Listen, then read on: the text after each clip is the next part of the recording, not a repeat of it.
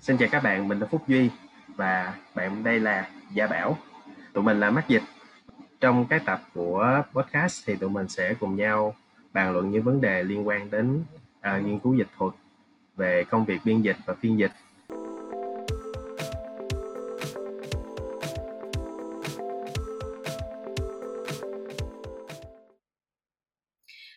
có nhiều vấn đề lắm nhưng mà ờ, trước khi chúng ta bắt đầu thì cũng phải nói thêm một chút xíu về cái bối cảnh của tập podcast này. Là ban đầu tụi mình định là sẽ quay hình như là lần trước là mình sẽ quay hình ở một địa điểm. Hai đứa sẽ ở cùng một chỗ để cùng nhau nói chuyện như là một cái talk show. Nhưng mà ừ, chuyện gì xảy ra thì mọi người cũng biết rồi đó. Um, nói chung là chúng ta đang ở trong một cái tình trạng hết sức là mắc dịch cho nên là à, trong cái tập tiếp theo của podcast này thì có lẽ là chúng mình sẽ um, giữ nguyên đội hình tại nhà và sẽ nói chuyện với nhau qua zoom. Yeah, nhưng mà cũng cảm ơn uh, những cái uh, phát kiến khoa học kỹ thuật hiện đại thì mặc dù ở nhà nhưng mà vẫn có thể là trò chuyện với nhau và quay hình tập podcast này lại uh, để chia sẻ kiến thức cùng mọi người và như hồi nãy bạn ờ, Phúc Duy đã giới thiệu thì trong tập podcast này chúng ta sẽ tiếp tục nói về chuyện nghề dịch, nhưng mà sẽ có nhiều câu hỏi đa dạng khác nhau. Chắc là sẽ không không có một cái chủ đề nhất định đâu ha. Và mình sẽ trở lại với vai trò một người hỏi câu hỏi. Câu hỏi đầu tiên ngày hôm nay dành cho bạn Phúc Duy là học biên phiên dịch ở trường là học cái gì? Ở trường thì thường mọi người sẽ chia ra thành học về biên dịch và phiên dịch. Và mỗi cái hướng như vậy nó sẽ có một cái lộ trình một cái um, định hướng học khác nhau. Tuy nhiên trước khi mà chia ra như vậy á, thì mấy bạn phải học những cái môn gọi là đại cương. Thì đó sẽ là những môn như là lý thuyết dịch. Chúng ta sẽ đi tổng quan về nghiên cứu dịch thuật về lịch sử về các ngành liên quan tới dịch thuật. Bởi vì dịch thuật là phạm trù liên ngành tức là nó có nhiều cái yếu tố của các ngành khác nữa ví dụ trong dịch thuật các bạn có thể tìm thấy những yếu tố của xã hội học của văn học của triết học của lịch sử. Nhiều thứ lắm. Và các bạn sẽ được tìm hiểu sơ lược về những cái vấn đề này trong bộ môn là lý thuyết dịch. Ngoài ra các bạn sẽ được giới thiệu sơ lược về ngành phiên dịch trong một cái môn khác gọi là à, lúc đó mình học là môn dịch thuật đại cương. Đối với các trường khác nhau thì cái tên môn học cũng như là cái độ rộng của cái môn học đó nó sẽ khác một ít tuy nhiên nhìn chung thì nó vẫn là một đại cương về cái môn này. Trước khi các bạn thực sự định hướng là mình thích hợp với một môn nào hơn là phiên dịch hay là biên dịch và sau đó sẽ chia thành hai hướng. Đối với trường của mình học hồi đó đó là mình học chủ yếu là về thực hành. Thực hành là chính. Do đó sau khi chia ra thành phiên dịch và biên dịch đó, thì um, bắt đầu luyện tập dịch luyện tập phiên dịch tại lớp. Và thường cái phòng đó người ta sẽ được trang bị à, đầy đủ các thiết bị giống như là một cái phòng hội thảo thật sự luôn. Mỗi bàn sẽ có một cái micro giống bên trong cái hội nghị và có sẵn một cái phòng một cái cabin luôn. Là để giống như làm các bạn vào hội thảo các bạn thấy ở phía sau cái dạng cái uh, dạng ghế của những cái thính giả đó có một cái giải phòng.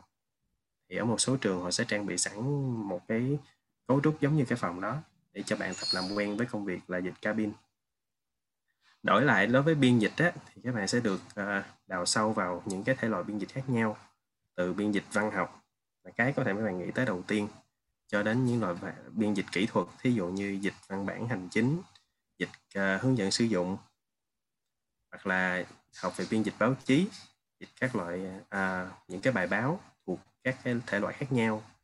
Ví dụ như một bài chính luận một bài xã luận một bài à, đưa tin về văn hóa nghệ thuật hoặc là thể thao thì mỗi cái như vậy nó sẽ có những đặc điểm riêng.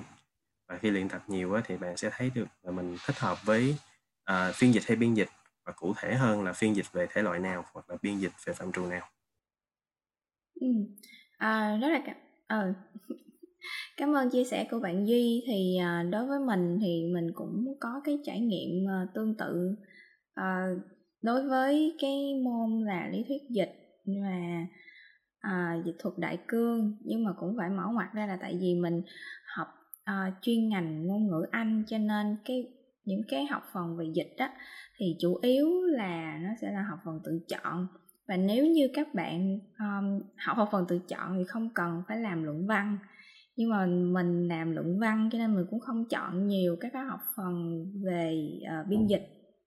Um, một chút xíu background đối với những uh, đối với những bạn tò mò hơn về cái sự khác nhau giữa ngôn ngữ Anh và biên phiên dịch đó thì ở trường mình á thì ờ, ngôn ngữ Anh nó nghiêng hơn về bên văn chương và ngôn ngữ học còn bên biên phiên dịch á, thì sẽ giống như là mình học để mình, mình làm nghề biên phiên vậy đó. cho nên là sẽ học nhiều học phần về biên học nhiều học phần về phiên và có học kỹ hơn về lý thuyết dịch um, mình chỉ có một cái môn bắt buộc thôi là môn uh, lý thuyết dịch. Nhưng mà ngày xưa khi mình học á, thì một người một giáo viên khác một giảng viên khác dạy mình và một giảng viên khác dạy bạn duy. Cho nên là cái trải nghiệm của hai đứa khi mà học môn này nó cũng khá là khác nhau.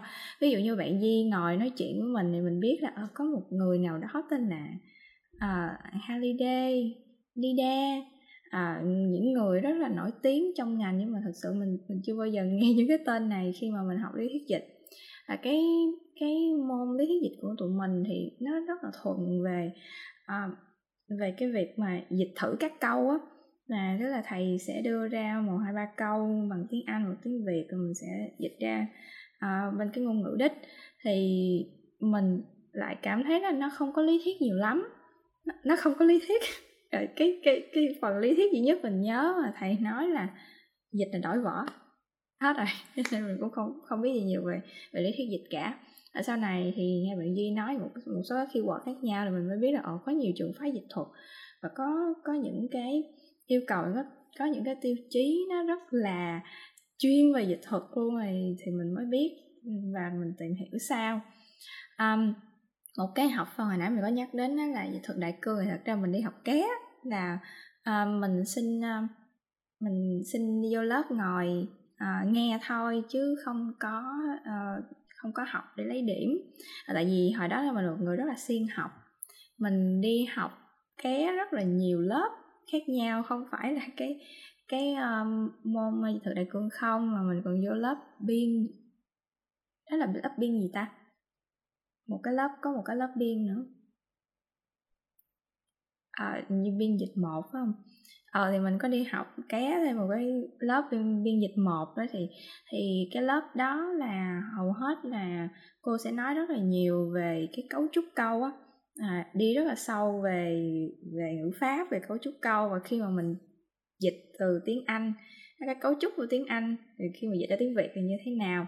Và có một số các cái collocation tiếng Anh đó, khi mà dạy tiếng Việt thì có một số các option như thế nào thế nào đó thì học cũng rất là vui. Um, thì sau đó thì mình chọn thêm một cái học phần nữa là biên dịch thư tín văn phòng.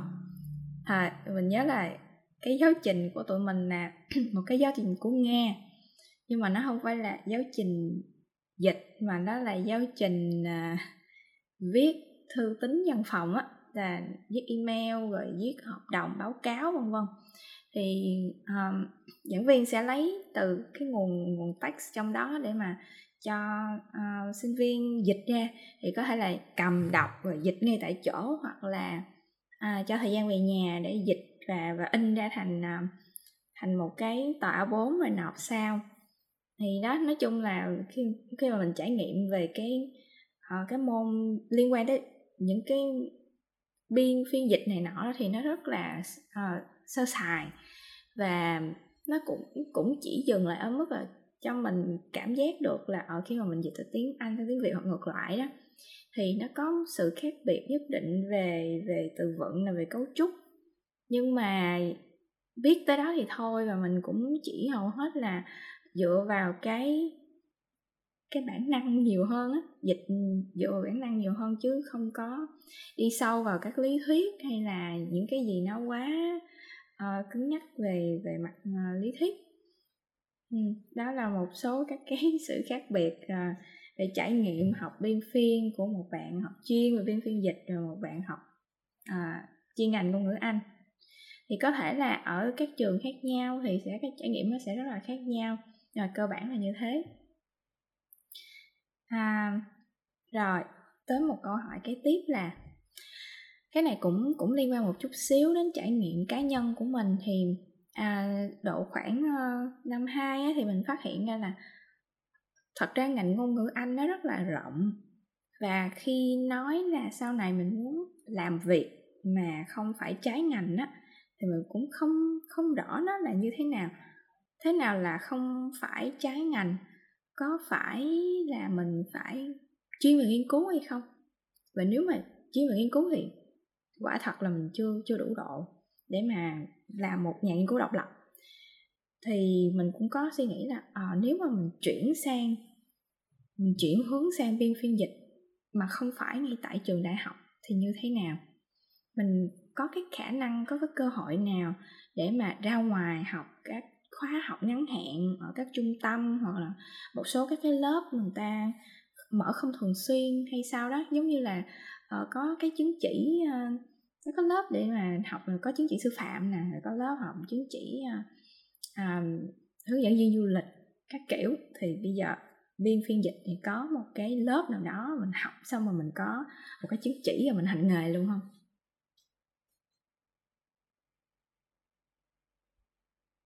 Thì à, một trong những cách để bạn trở thành biên dịch và phiên dịch ấy, là mấy bạn vào học ở trong trường đại học. Đối với những trường mà họ có mở cái ngành đó. Còn nếu không á thì bạn vẫn có thể tìm những cái uh, gọi là trung tâm đào tạo biên dịch hoặc là phiên dịch ở uh, một số thành phố lớn ví dụ như Hà Nội hoặc thành phố Hồ Chí Minh thì họ có những trung tâm như thế này. Và người đứng ra giảng dạy lại là những người phiên dịch đã thực sự làm nghề và có rất nhiều kinh nghiệm thậm chí những người dạy ở những cái trung tâm này họ còn dạy dặn kinh nghiệm hơn cả giảng viên trong trường đại học. Tại vì do là giảng viên trong trường á, họ còn phải có công việc đi dạy nữa.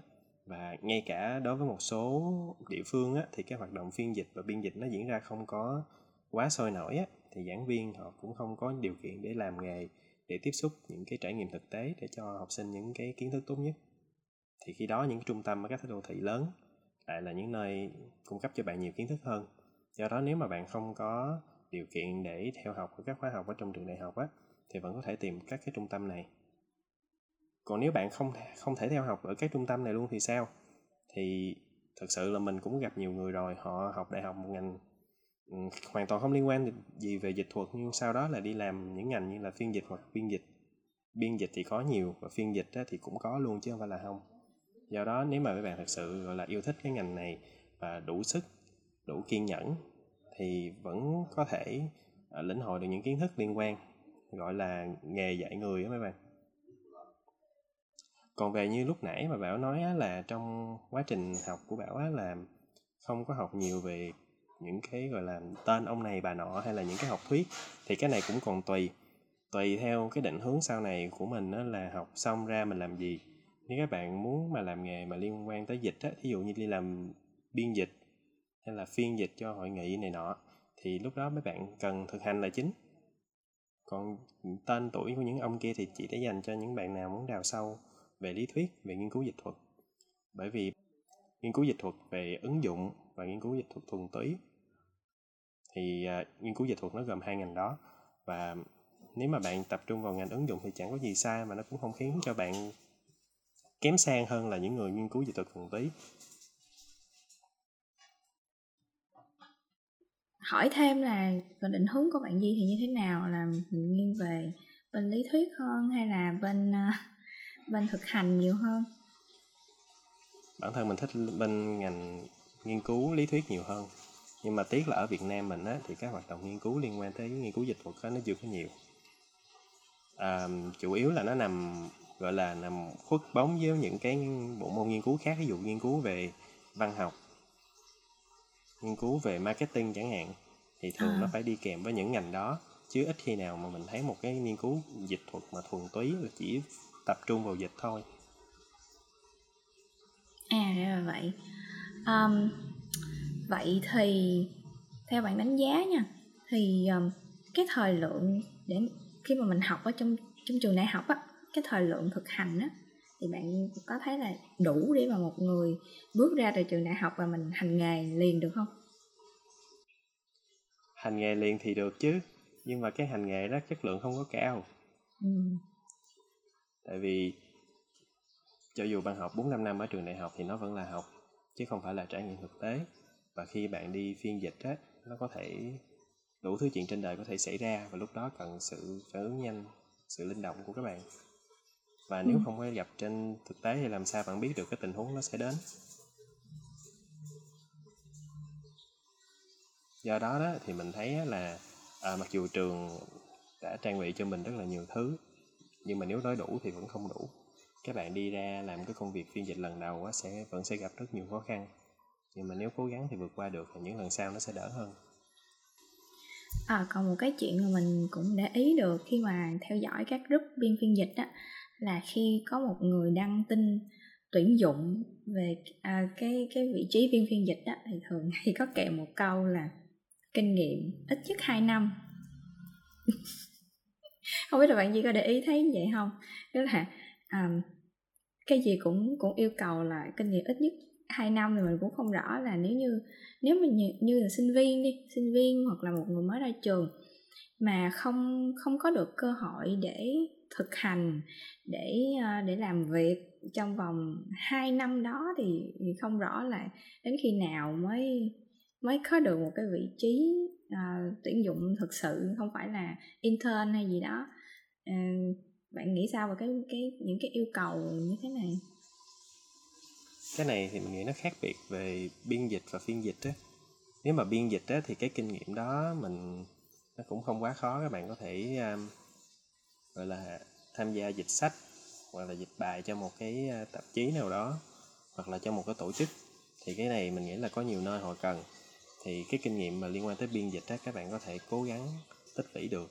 Còn đối với phiên dịch á thì nó hơi khó hơn một tí là um, trong quá trình học á, thì các bạn chú ý tìm những cơ hội đi phiên dịch cho những cái tổ chức thí dụ như những cái NGO hoặc là tham gia một số sự kiện của nhà trường á, mà khi đó họ cần có yếu tố, ờ, họ cần phiên dịch để phục vụ cái yếu tố đa văn hóa đó thì đó sẽ là những cái cơ hội để bạn tích lũy kinh nghiệm. Và đối với những à, đối với phiên dịch và biên dịch cả hai ngành này á, thì đôi khi á, cái cái duyên làm nghề nó tới bất chợt lắm. Các bạn cũng không cần 2 năm các bạn chỉ cần đến đúng người đúng thời điểm. Bạn chứng tỏ để cho người khác thấy là bạn đủ năng lực thì vẫn có thể làm ngay và luôn. À, cái này thì mình rất là đồng ý về cái chuyện mà có duyên với nghề á, thì à, à, một lát nữa thì mình chắc là sẽ chia sẻ một chút xíu về câu chuyện của mình thì cũng khá là có duyên á. À bây giờ mình sẽ qua một câu hỏi kế tiếp ha.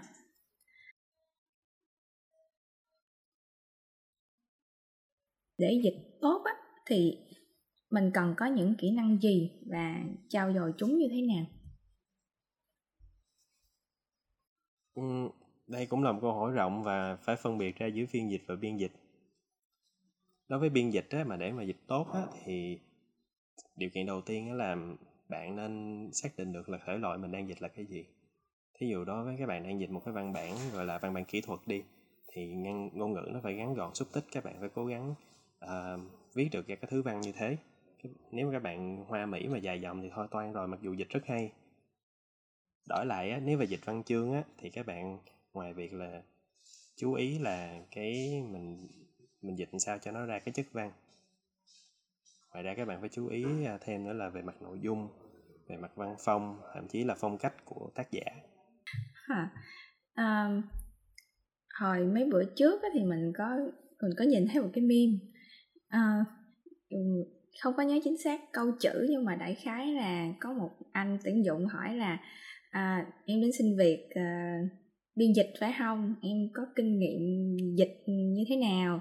Thì bạn trẻ này mới nói là a à, em có IELTS 7.5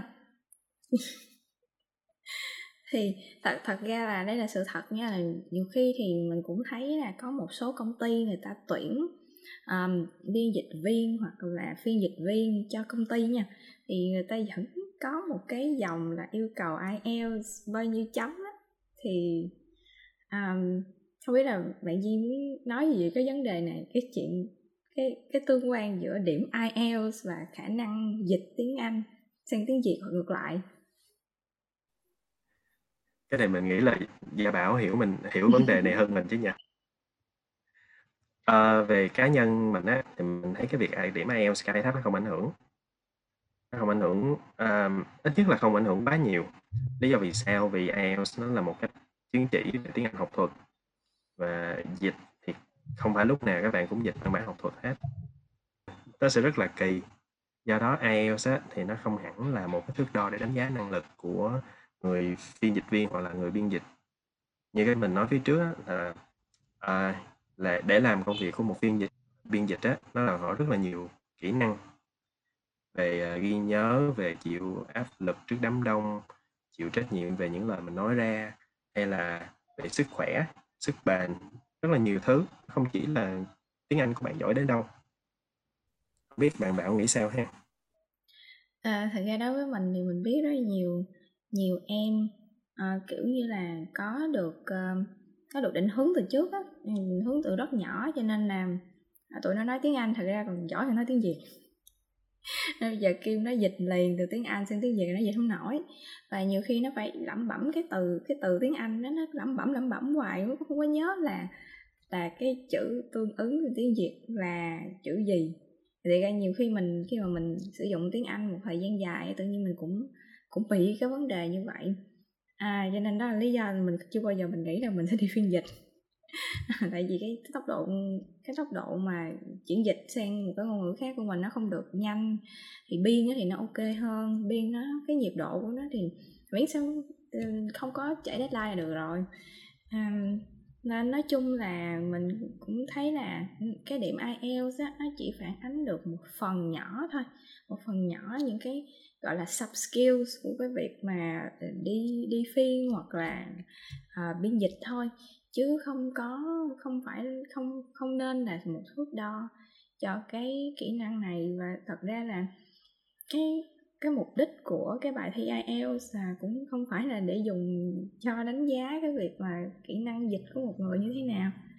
Đương nhiên là có thể có thể là cái công ty tuyển dụng đó họ sẽ tuyển dụng một người không phải chỉ để biên và phiên thôi có thể là họ sẽ phải đảm nhận một số công việc khác mặt hành chính nhiều hơn.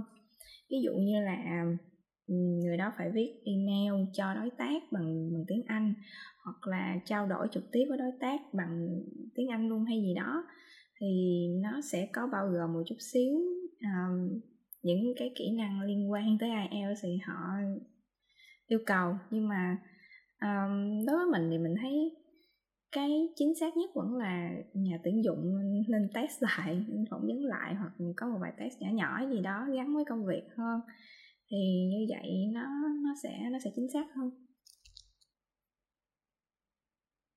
Rồi bây giờ mình à, mình sẽ hỏi tiếp một cái hỏi hỏi thêm một chút về cái phần phiên dịch đó thì à, mình đang nói giọng miền tây giọng mình là giọng rất là miền tây luôn.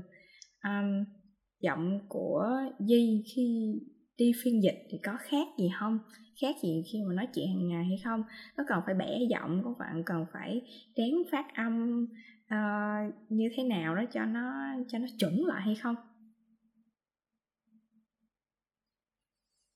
Này lúc học thì mình cũng có ờ, thắc mắc và trên thực tế là đã bị giáo viên gò cái giọng của mình. Nhưng mà chung quy lại á, là nếu các bạn đi làm công việc phiên dịch á thì chất giọng của bạn như thế nào? Thì có thể giữ nguyên như thế. Miễn làm sao mà cái lời bạn nói ra nó rõ ràng người ta nghe được. Cho dù cái đó là giọng uh, miền Bắc giọng Hà Nội giọng Huế giọng Đà Nẵng giọng miền Tây giọng Sài Gòn sao thế nào cũng được miễn làm sao mà người ta nghe uh, rõ âm thanh lớn dễ hiểu. Thế là được rồi. Tránh cái tật nói lắp hoặc là nói ngọng mà mình nghĩ là những cái này người ta có thể tập để khắc phục được. À, đối với những bạn mà ở ờ, vùng miền tây á thì mình thấy hay có cái tật nói thí dụ như âm ớ bị bị đổi thành âm á thì à, cái này mình nên các bạn có thể tập để khắc phục. Đó những cái những cái vấn đề nó chỉ như thế thôi còn nếu mà chất giọng của bạn như thế nào thì có thể nói như thế đấy. Um, thí dụ các bạn đi phiên dịch cho một cái hội thảo về lúa gạo chẳng hạn ở miền tây đi các bạn nói bằng giọng miền tây có khi lại truyền đạt được thông tin một cách hiệu quả là chính xác hơn nữa.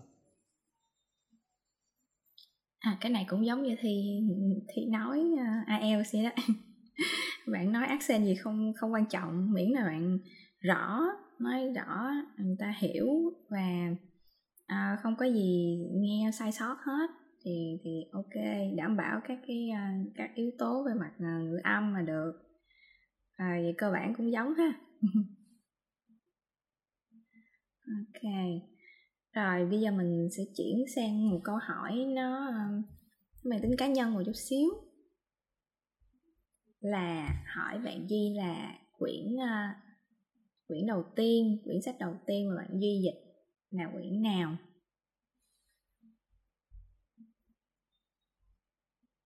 Có gì khác nhau trong trong tưởng tượng và trong thực tế hay không? Quyển đầu tiên của mình dịch là một cái quyển tên là CEO Next Door. Thì quyển này ra cách đây hình như cũng khoảng hai, hai năm hay gì đấy mình không nhớ rõ. Và cái quyển đấy thì mình rất không hài lòng. Tại vì đó là quyển đầu tay mình có ừ. đầy những vấn đề trong đó. Ví dụ dịch uh, chưa được uh, chính xác nè rồi dịch văn nó còn bị trúc trắc. Tất nhiên cuốn đó nó chỉ là một cuốn sách một cái sách về kinh doanh một cuốn self help thì nó cũng không phải là một vấn đề quá lớn. Tuy nhiên nó vẫn là một cuốn rất là khó đọc khi mà đưa qua cái văn của mình. Và thực sự là biên phải cảm ơn biên tập là biên tập ngồi đã sửa lại rất là nhiều. À. À, nhưng mà so với tưởng tượng thì như thế nào? Có khác gì so với tưởng tượng hay không? Khác nhiều so với tưởng tượng chứ nhỉ? Tại vì uh, lúc mình dịch ở trên trường á thì chủ yếu là chỉ dịch những cái đoạn văn ngắn. Cùng lắm là lúc học à, làm tiểu luận thì là dịch uh, một đoạn trích đoạn trong sách vậy cũng là 60 trang thôi mà 60 trang đã kéo dài trong mấy tháng. Đằng này á, là mình bắt đầu dịch cuốn đầu tiên á là bị giao một cái deadline một cái deadline siêu gần. Để dịch hết một cuốn sách khoảng gần hơn 200 trang. Ừ. trong vòng một tháng và mỗi ngày hình như mình đếm là phải dịch khoảng từ 6 tới 8 trang. Mình biết là cái văn cái cái văn trong cái cuốn đó nó không quá khó dịch. Tuy nhiên cái này đó là cuốn đầu tay thì nó vẫn rất là gọi là thách thức. Sau cái cuốn đó đó thì những cuốn về sau này thì mình đã bắt đầu quen công việc rồi. Thì mình đã chú ý hơn tới cái bản dịch của mình làm sao truyền tải không chỉ là chính xác về nghĩa mà còn phải thể hiện văn phong thể hiện cái chất riêng của tác giả nữa. Thì từ từ ừ. làm việc nhiều thì nó sẽ quen với cái nhịp của công việc nghĩ công việc nào nó cũng như thế thôi. Ừ. không chỉ riêng gì là biên dịch hay phiên dịch cả. À bạn sự khởi đầu nan ha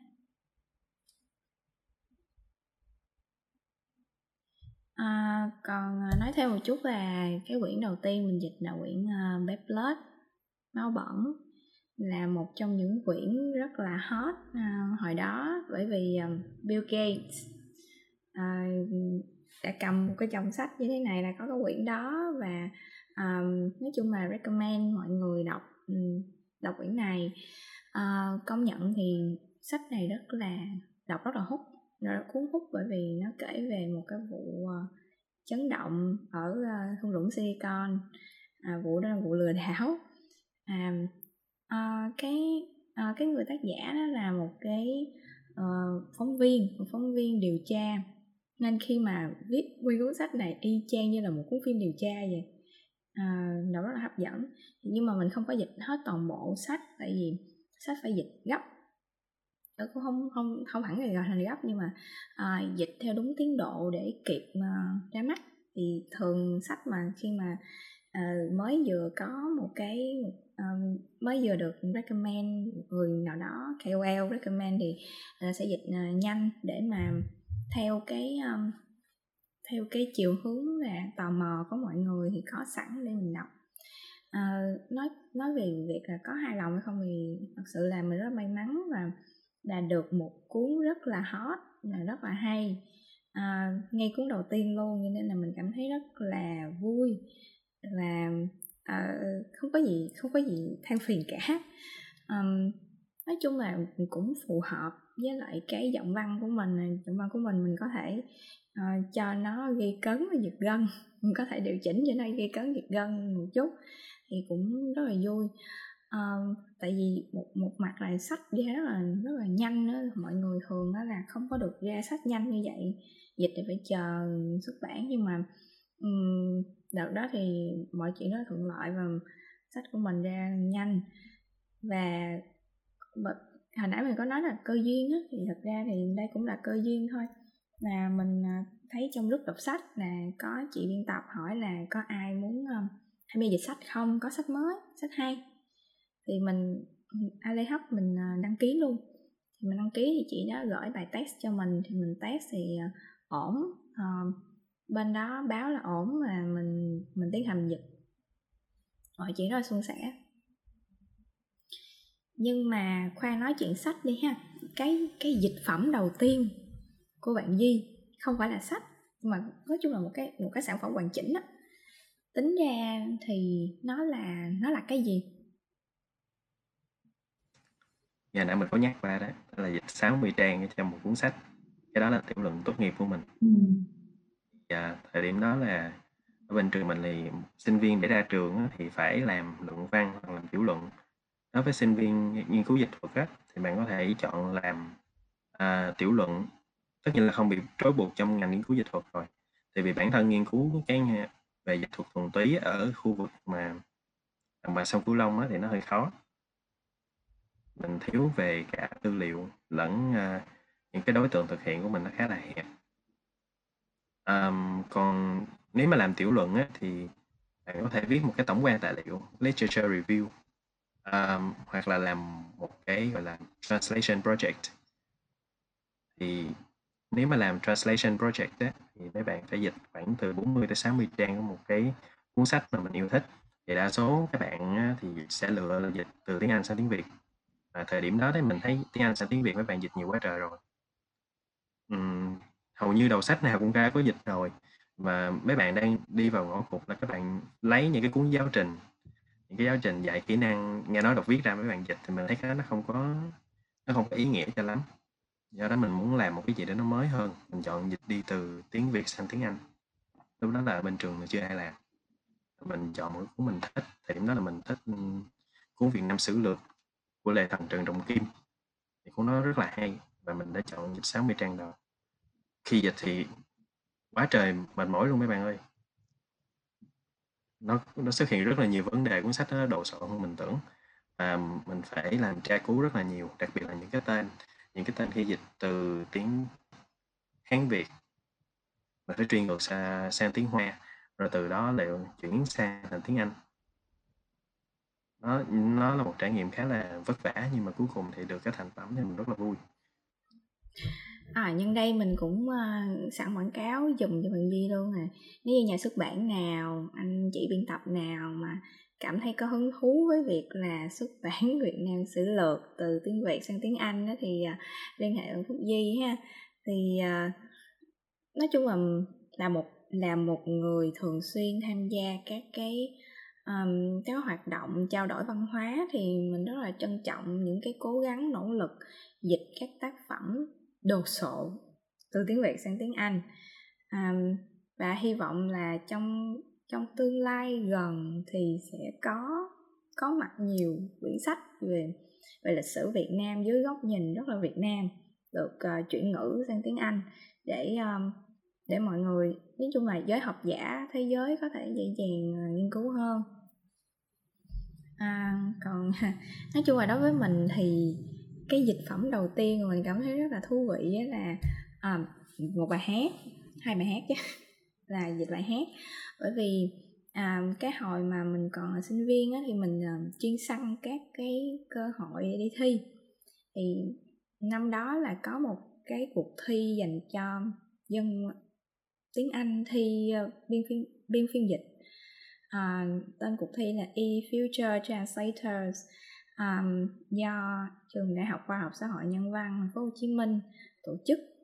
Thì à, không biết hơn như thế nào thì cuối cùng thì tụi mình vô được dòng uh, ờ, bán kết. Bán kết thì thi ở Sài Gòn. Thì mình uh, mình phụ trách dịch hai bài hát. Um, mình cũng uh, chọn đại thôi. Nói chung là rất là đại. Ờ, bật cái điện thoại lên thì thấy bài nào ừ, mình cảm thấy là nó ok chuyển được sang tiếng việt nó có nhịp nhạc điệu một chút á. À, có vẻ như là thêm dấu thì thì thì ổn á thì mình chọn đại thì mình chọn ngay bài ờ, Snow Flowers. Cái bài đó thì ra là không phải bản gốc và bản tiếng Anh đâu á mà bản tiếng Nhật. Rồi sau đó thì có bản tiếng Hàn bản tiếng Hàn rất là nổi rồi sau đó lại có có bản tiếng Anh gì đó.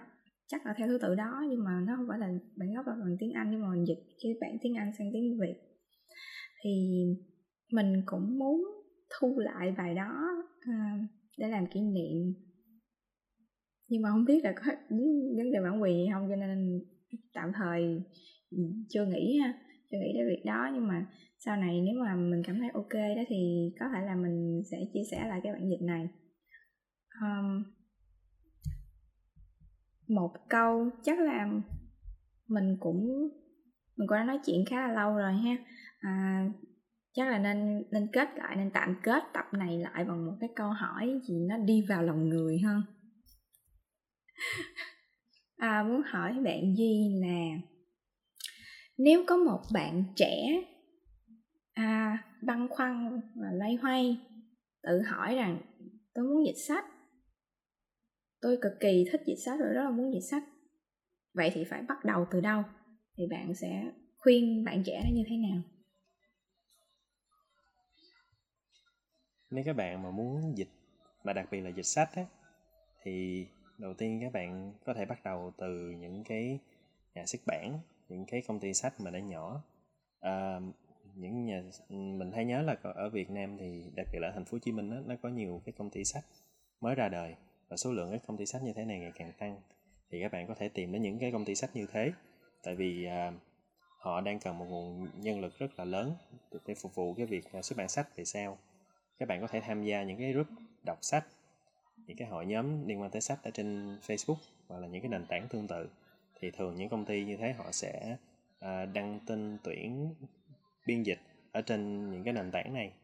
Khi các bạn mà đã thấy những cơ hội như thế thì cứ chủ động các bạn đừng có ngần ngại là mình đã có à, bao nhiêu năm kinh nghiệm hay là thậm chí là có học cái ngành biên dịch hay không? Cứ thử sức thôi. Tại vì mình đã biết được rất là nhiều người. Hiện tại là những gọi là những dịch giả rất là nổi. Nhưng mà xuất thân của họ thì không liên quan gì tới uh, thậm chí là không liên quan gì tới văn chương luôn chứ đừng nói gì tới cái ngành biên dịch. Ừ. thì mình thấy cơ hội thì mình cứ chợp, chợp lấy thôi mấy bạn. Có một chút may mắn có một chút duyên á có một chút uh, serendipity kiểu vậy. À, cảm ơn à, bạn Di rất nhiều vì đã chia sẻ à, thêm một chút về việc học và cũng như là việc uh, rèn luyện tìm việc là uh, làm việc như một uh, biên dịch và biên dịch viên. Um, chưa nói chung là sẽ còn sẽ còn nhiều những cái chia sẻ nữa trong các tập tiếp theo của podcast nhưng mà chúng ta nên tạm khép lại tập này ở đây. Um, cảm ơn mọi người đã theo dõi. Và thông điệp mà tụi mình muốn gửi đến mấy bạn là mấy bạn nếu có uh, niềm đam mê và là hứng thú với nghề này thì cứ tiếp tục theo đuổi và nếu có cơ hội thì các bạn cứ nắm lấy. Chúc các bạn luôn thành công. Ừ. xin chào tạm biệt các bạn và hẹn gặp lại